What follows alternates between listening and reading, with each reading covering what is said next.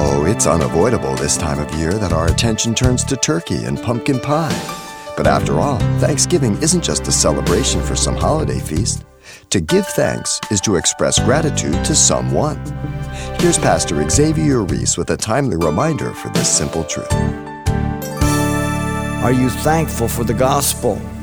You know, with the uh, celebration of Thanksgiving and everything, the whole history behind it, um, we've gone over it many, many times, and and yet um, at the core, the center of all of it was God.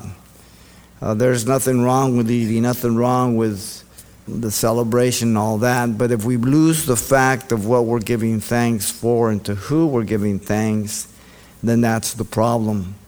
If we see it simply as a holiday to get two, three days off or whatever it is, and really, when I grew up, that's really what I looked at. You know, it's just time of Thanksgiving, and you know, you get holidays off, and you may be religious, but you really don't understand the concept of thanking God for your health, the nation, everything else, or even even though you know the history of the nation, you don't have that relationship with Jesus Christ. And so that makes all the difference in the world. Uh, how you view things and how you look at things and how you uh, respond to things. Not that Christians are perfect or that they always hit the mark, but we certainly are a, a lot more able to see clearly than we did before being a Christian. And so, here in um, 1 Thessalonians chapter 2, verse 13, Paul thanked God because the Thessalonians opened their heart to the word he preached. You welcomed it, not as the words of men, but as it is in truth the word of God. So the Thessalonians welcomed the word of God. They received it as a guest, willingly, personally, inwardly, not subjectively.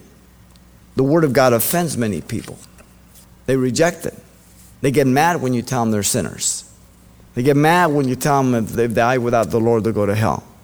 They get mad when you tell them there's a heaven and a hell. And so, faith comes by hearing, hearing by the word of God. In Romans 10 17, it says. So, faith is not an emotion, faith is not a feeling, faith is not something that you create in your mind. Faith always points me back to the word of God, the revelation, the gospel. If what I believe is revealed in the Bible, then my faith is biblical. If what I have faith in is not the revelation of God's word, then it's foolishness. My faith should always point me back to God's word. It's objective truth. It's something that you can rely on forever. It's the absolute truth that God has revealed to us. All scriptures inspired by God. 2 Timothy 3 16 and 17.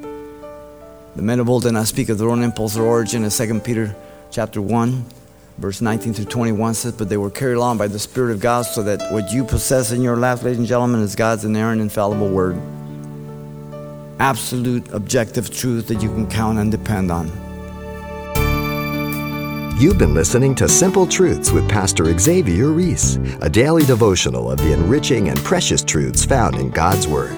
We appreciate you listening each weekday at this time, but you can hear this program again by following the radio listings link at calvarychapelpasadena.com.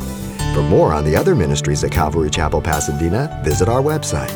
There you'll find information about weekly events, Pastor Xavier's messages, even online booklets in English and Spanish. It's all at calvarychapelpasadena.com. Simple Truths is a radio ministry of Calvary Chapel, Pasadena.